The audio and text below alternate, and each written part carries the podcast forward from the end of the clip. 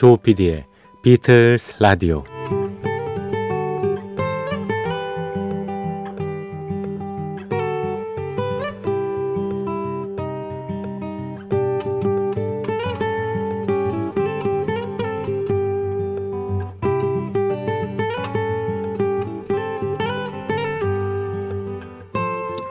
여러분 안녕하십니까? MBC 표준 FM 조피디의 비틀스 라디오를 진행하고 있는 MBC 라디오의 간판 프로듀서 조정선 PD입니다.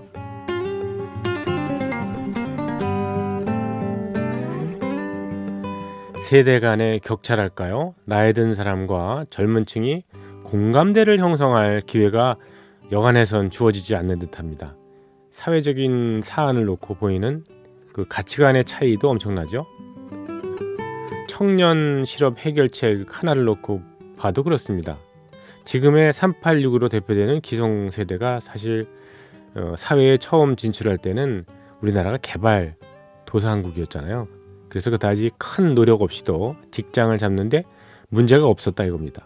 지금은 경우가 완전히 다른데도 불구하고 마치 젊은이들이 노력을 기울이지 않아서 이렇게 된 것처럼 여기는 경우가 있죠. 얼마나 못마땅하겠습니까?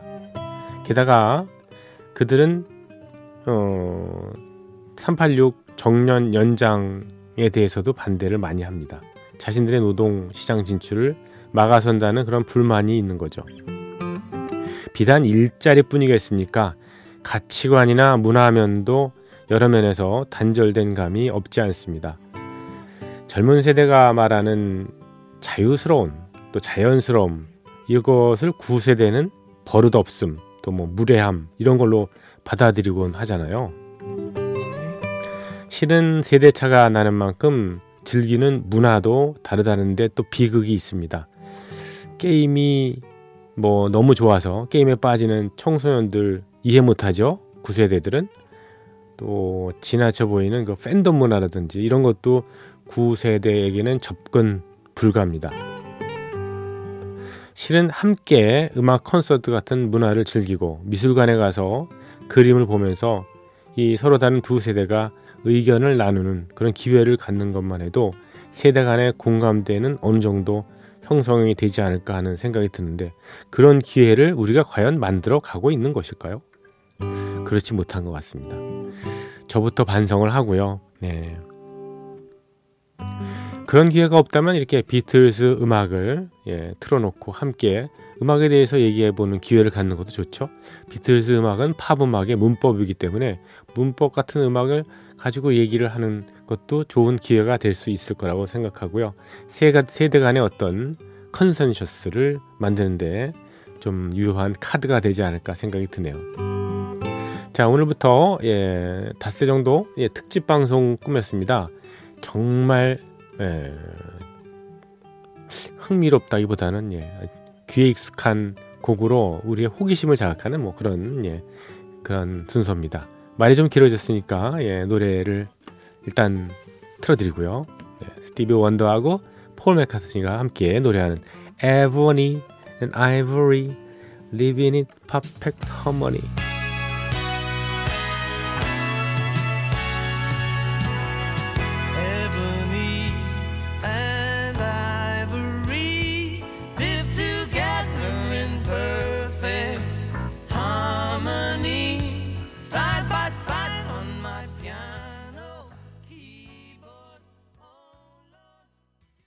네, 조피디의 비틀스 라디오 9월 24일 화요일 순서 시작했습니다. 오늘부터 특집을 좀 꾸며드리겠다고 했는데요. 지난 한 달 전인가요? 네, 비틀스 오디세이 낭독의 재 발견에 의해서 한 달 만에 또 다른 가을 특집을 기획했습니다. 약간 사정이 좀 있어가지고요.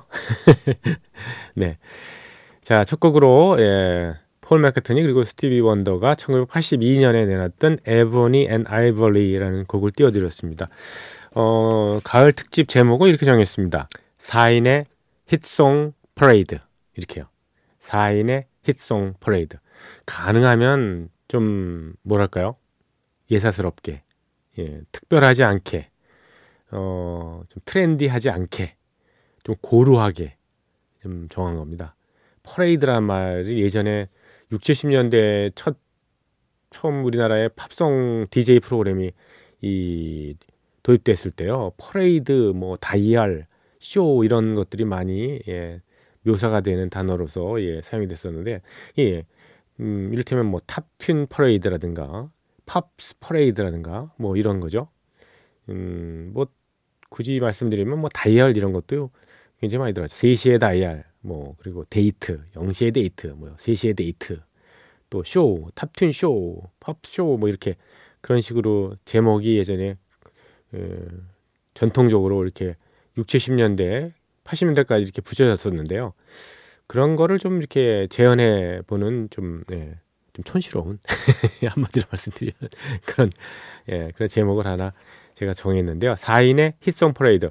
이 비틀즈의 네 멤버가 예, 비틀 시절이 아닌 예, 솔로로 독립하고 난 다음에 어, 히트 차트에 올려놓았던 그것도 뭐 상위권에 올려놓았던 그런 곡들만 모아서 보내드리겠습니다. 첫날하고 둘째 날은요 폴 맥카트니의 노래를 워낙 히트곡이 많으니까 어, 순위에 입각해서요 가장 히트했던 곡부터 예, 점점 음, 뭐 Top 10에 오른 곡들만 예, 소개를 해드릴 거니까 그것만 해도 벌써 한 20곡 이상 되니까요.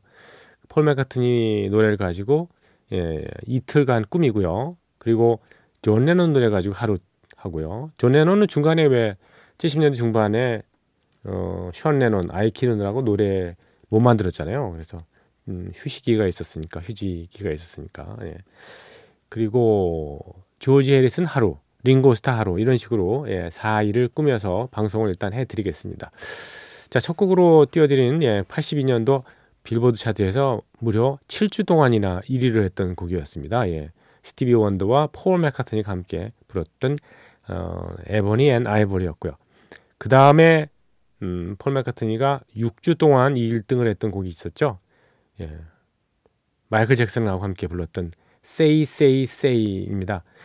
예, 1983년에 이 곡이 나왔는데요. 이때 함께 나왔던 앨범에 수록되어 있었죠. Pipes of Peace. 평화의 파이프, 파이프 담배, 이거 파이프입니다. 인디안들은 어, 평화의 그 의미를 예, 상징적으로요. 그 사람들을 모아서 이렇게 삥 둘러 앉아가지고 예, 담배, 곰방대 같은 담배 있잖아요. 그걸 이렇게 돌아 피면서 돌려가면서 피면서 예, 나는 너한테 예, 전쟁할 의사가 없고 우리 평화롭게 잘 지내자 하는 의식으로 치르지 않습니까?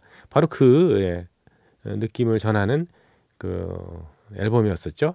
Pipes of Peace에 수록되어 있던 Say Say Say가 바로 예, 빌보드 차트 83년도 6주 동안 1위에 올랐던 곡입니다. 두 번째 곡입니다.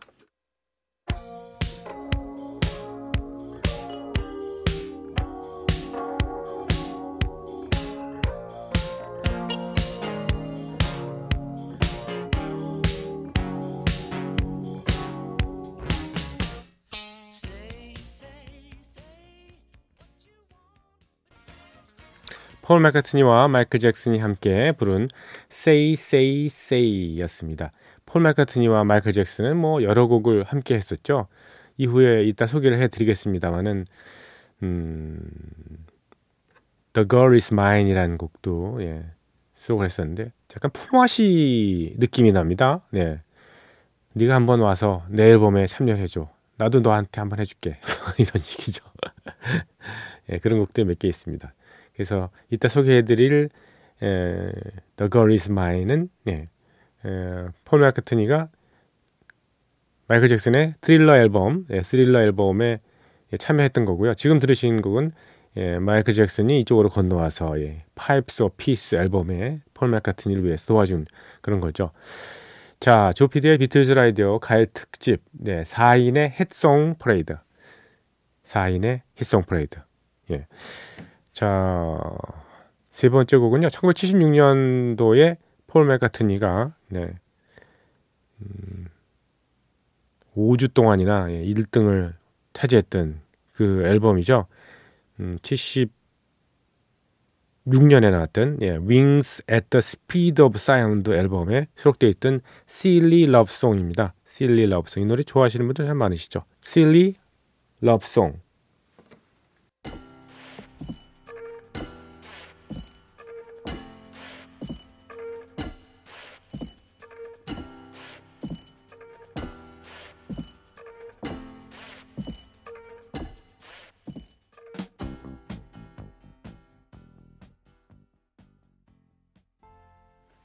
네. 실리 러브송에 이어서 예. My Love 들으셨습니다. 윙스 시절인 1973년에 폴 맥카트니가 예, 내놔서 4주 동안 네, 한 달간 팝 차트 1위에 올랐던 곡입니다. 자, 여름 특집을 지나서 가을 특집으로 예, 넘어갔죠. 4인의 히트송 퍼레이드 예, 첫날 순서 이어가고 있는데요. 폴 맥카트니 편입니다. 폴 맥카트니가 예, 히트시켰던 곡들을 정말 어, 가장 히트한 그 순위별로 예, 위에서 아래로 내려가고 있습니다. 7주, 6주, 5주, 4주 곡까지 예, 띄워드렸네요. 4주 동안 1등을 차지했던 곡까지. 이 My Love 이 곡은 그 린다 맥카트니 부인에 대한 그 사랑을 그린 곡이죠. 근데 한때는 이 곡이 좀 감정 과잉이다. 현실감이 떨어진다. 예, 좀 그런 비판을 많이 받았던 예, 그런 곡입니다. 그렇지만 폴 맥카트니는 개인, 적으로 이 곡을 정말 그 진심을 담아서 린다한테 바쳤기 때문에 나중에 1998년도에 린다 맥카트니가 그 세상을 떠났을 때요. 그 추모 그 예, 공연에서도 이 노래를 불렀습니다. 그리고 린다를 기억하는 어, 기억하자는 그 공간 있잖아요. 추모 공간. 런던하고 뉴욕에서는 언제나 이, 이 My Love 이 곡의 현악 사중주 예, 예. 그 로마 오케스트라인가 로마 quartet인가 그 예. 그들의 연주가 이렇게 예, 들린다고 하네요. 네. 그만큼 진실이 있는데 듣기에는 뭐 비평가들은 예, 너무 감정 과잉이다 이렇게 얘기를 할 수도 있는 거죠. 자, 4주 1위를 차지했던 예, 마일 러브까지 들으셨고요. 80년에 3주에 예, 3주 동안 예, 1등에 올랐던 곡 이어드립니다. 윙스의 역시 예, 곡이죠. 음, Coming Up 이런 곡입니다. Coming Up 이 곡은 저 처음에 앨범으로 냈을 때는요 그렇게 예, 빛을 못 보다가 나중에 영국의 글래스고에서의 라이브 그 실황 그 음반이 엄청 히트를 하면서요. 네.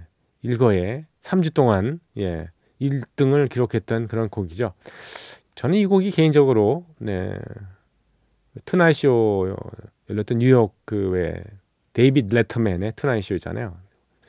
음, 거기에 그 공간 앞에서 약간 발코니죠, 뭐. 발코니에서 이 깜짝 콘서트, 게릴라 콘서트 했던 그 장면이 기억나는데 예, 아무튼 뭐 어떤 것을 연상하시거나 예, 윙스의 폴 마케트니 예, 이 Coming Up 엄청난 히트곡이었다는 사실은 뭐 변치 않는 것 같습니다. 저도 굉장히 좋아합니다. Coming up like a flower 어떤 식으로 예, 꽃처럼 피는지 한번 보겠습니다. 글라스고의 그 라이브 실황입니다.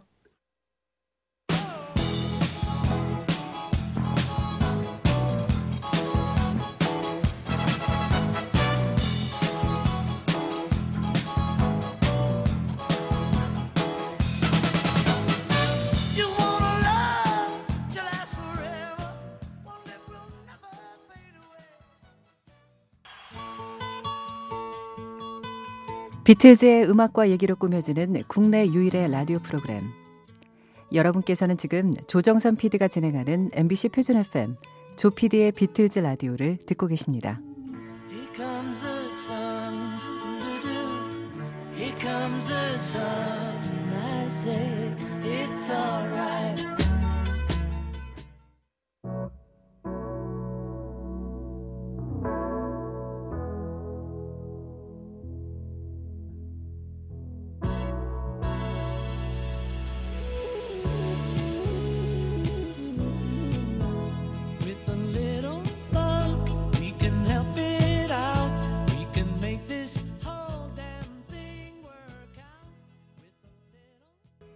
네, 폴 맥카트니의 노래 With a Little Luck이었습니다. 조그만 행운을 가지고 있다면 예, 예, 우리는 행복할 수 있는 거죠. 그렇습니다. 가끔 가다가 그렇잖아요. 왜 저 음, 연말이나 또는 가끔 예, 동창회 행사 같은 때 보면 행운권 추첨하잖아요. 그때 어 조그만 선물 이렇게 당첨이 되면은 그렇게 기분이 좋을 수가 없어요. With a Little Luck이죠. 그걸 가지고 이제 집에 의기양양 예, 음, 집에 가가지고 나 이거 탔어 이렇게 했던 그런 느낌이 듭니다. A little luck. 예. 네. 자, 조피디의 비틀스 라디오. 네. 가을 특집 4인의 히트송 퍼레이드. 오늘 폴 맥카트니의 히트송들로 묶어 드리고 있습니다. 자, 78년도 2주 동안이나 이 곡이 1등을 했습니다. 빌보드 차트에서요. 네, 78년도에요. 이 With a Little Luck이 수록된 앨범은요. 예, London Town이란 앨범인데요. 음, London Town이라는 앨범에 사실 굉장히 유명한 히트곡이 하나 있었습니다. 근데 영국하고 미국하고 확실히 정서가 다릅니다. 네. 영국에서는 예, 위더 리틀럭이 예, 차트 5위까지밖에 못 올랐거든요. 대신에 예, 이 같은 앨범에 수록되어 있던 More of 킨타이어라는 예, 킨타이어 곧 킨타이어 갑 킨타이어라는 이제 스코틀랜드에 있는 지명 이름이고요. M-U-L-L 멀은 바로 이제 곧 또는 갑 왜 육지가 바다에 돌출된 그런 부분을 예, 곶 또는 갑이라고 하잖아요. 예를 들면 우리나라의 뭐 장기곶, 장산곶 이런 곳이 있잖아요. 예, 그런 예, 킨타이어 그 스코틀랜드에 있는 그쪽에 예, 갑 또는 곶에 예, 폴 마카트니가 별장을 하나 두고 있었어요. 그래서 어, 가지고 있었기 때문에 거기에서 창작 활동을 많이 했는데 예, Mull of Kintyre와 더불어 지금 들으신 With a Little Luck도 바로 예, 폴 마카트니가 그 킨타이어 별장에서 지은 그런 곡이라고 합니다. 아무튼 예, 미국에서는 이 With a Little Luck이 히트를 했고 영국에서는 Mull of Kintyre가 엄청난 예, 예, 오랫동안 예, 1등을 기록했는데 미국 차트는 없기 때문에 제가 이거를 소개를 해드렸습니다. 자, 71년도 예, 한 주 동안 예, 딱 한 주만 1등했던 곡 이어드리겠습니다. 71년도에 예, 빌보드 차트 1위에 올랐던 곡은 Uncle Albert Admiral Halsey입니다. Admiral Halsey. 네, 71년도에 이 곡은 음, 윙스라는 그룹을 결성하기 전에 폴 맥카트니가 솔로로 완전 솔로로 해서 예, 내놨던 곡인데요. 물론 여기에 그 린다 맥카트니가요 백코러스 예, 해줬습니다. 그랬어요. 여자 목소리가 나올 거예요. 이 Uncle Albert Admiral Halsey. Uncle Albert는 예, 정말 폴 맥카트니의 예, 아저씨 이름이 Uncle Albert예요. 앨버트라는 이름을 있는 삼촌이 있었답니다. 그리고 Admiral은 해군 제독이지 않습니까? Halsey, Ad, Admiral Halsey는 예, 윌리엄 프레드릭 홀시의 별명 어, 그저 주인공인데요. 윌리엄 프레드릭 홀시. 태평양 전쟁 2차 세계 대전 때 미국의 제 3함대를 예, 이끌던 장군입니다. 해군 제독인데요. 이 사람이 뭐 전쟁에서 혁혁한 공을 세우긴 했습니다.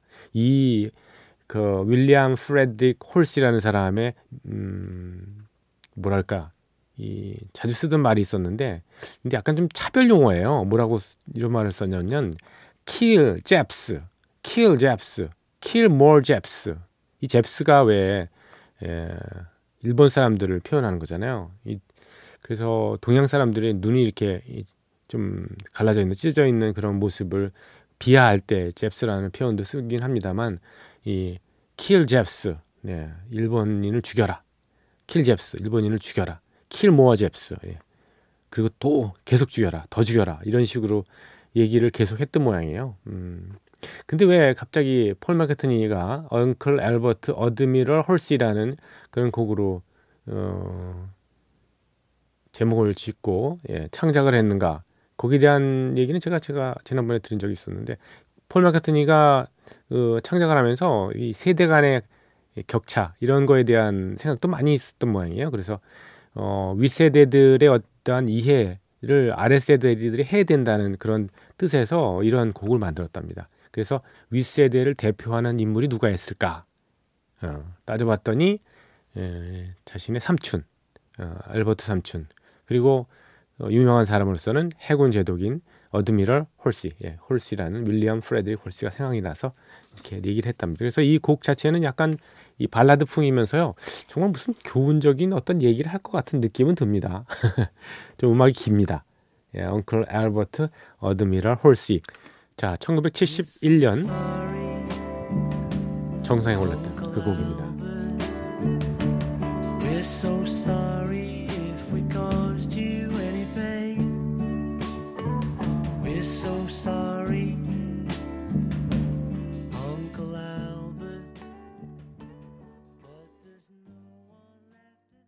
네, Uncle Albert Admiral Halsey에 이어진 곡이었습니다. Listen to what the man said. 1974년도에 예, 1주 예, 1등에 올랐던 number one 히트곡입니다. 예, 폴 맥카트니의 음, 곡들 히트곡들을 쭉 듣고 있습니다만은 네, 이 곡은 1975년 앨범은 좀 이따 나왔죠. 그러니까 Venus and Mars라는 음, 앨범에 수록되어 있던 곡이었습니다. Venus and Mars 저는 이 Venus and Mars 앨범을 Sgt. Pepper's Lonely Hearts Club Band하고 비슷한 컨셉이라고 생각이 드는데요. 어, 일단 뭐 이렇게 가상의 밴드가 공연을 하는 그런 설정을 했잖아요. 그래서 예, 앨범 들어보면 쭉 이어갑니다. 대충. 예. 그리고 시트콤처럼 뭐 박수도 치고 웃는 소리도 나고 이런 예, 여러 가지 소리도 이렇게 음향으로 집어넣은 그런 앨범입니다. 음, 그런 걸 좋아하나 봐요. 예. 마치 공연, 공연이 아니라 그냥 예, 무대에 올리는 무, 무대 음악극 같은 그런 분위기를 연출하는 걸 폴 맥카트니가 굉장히 좋아했던 모양입니다. 그래서 Venus and Mars 앨범이 나온 거죠. 자, 조피디의 비틀스 라디오 예, 가을 특집 예, 4인의 힛송 퍼레이드. 오늘은 폴 맥카트니 편을 이어가고 있는데요. 끝곡으로는 예, Band on the Run 74년에 나왔던 같은 앨범의 타이틀곡이죠. 자, Band on the Run 들으시면서 여러분과 작별합니다. 내일도 이어가겠습니다. 조피디의 비틀스 라디오 가을 특집 4인의 힛송 퍼레이드 고전적인 이름 뭐 나쁘지 않죠? 내일 뵙겠습니다. 고맙습니다.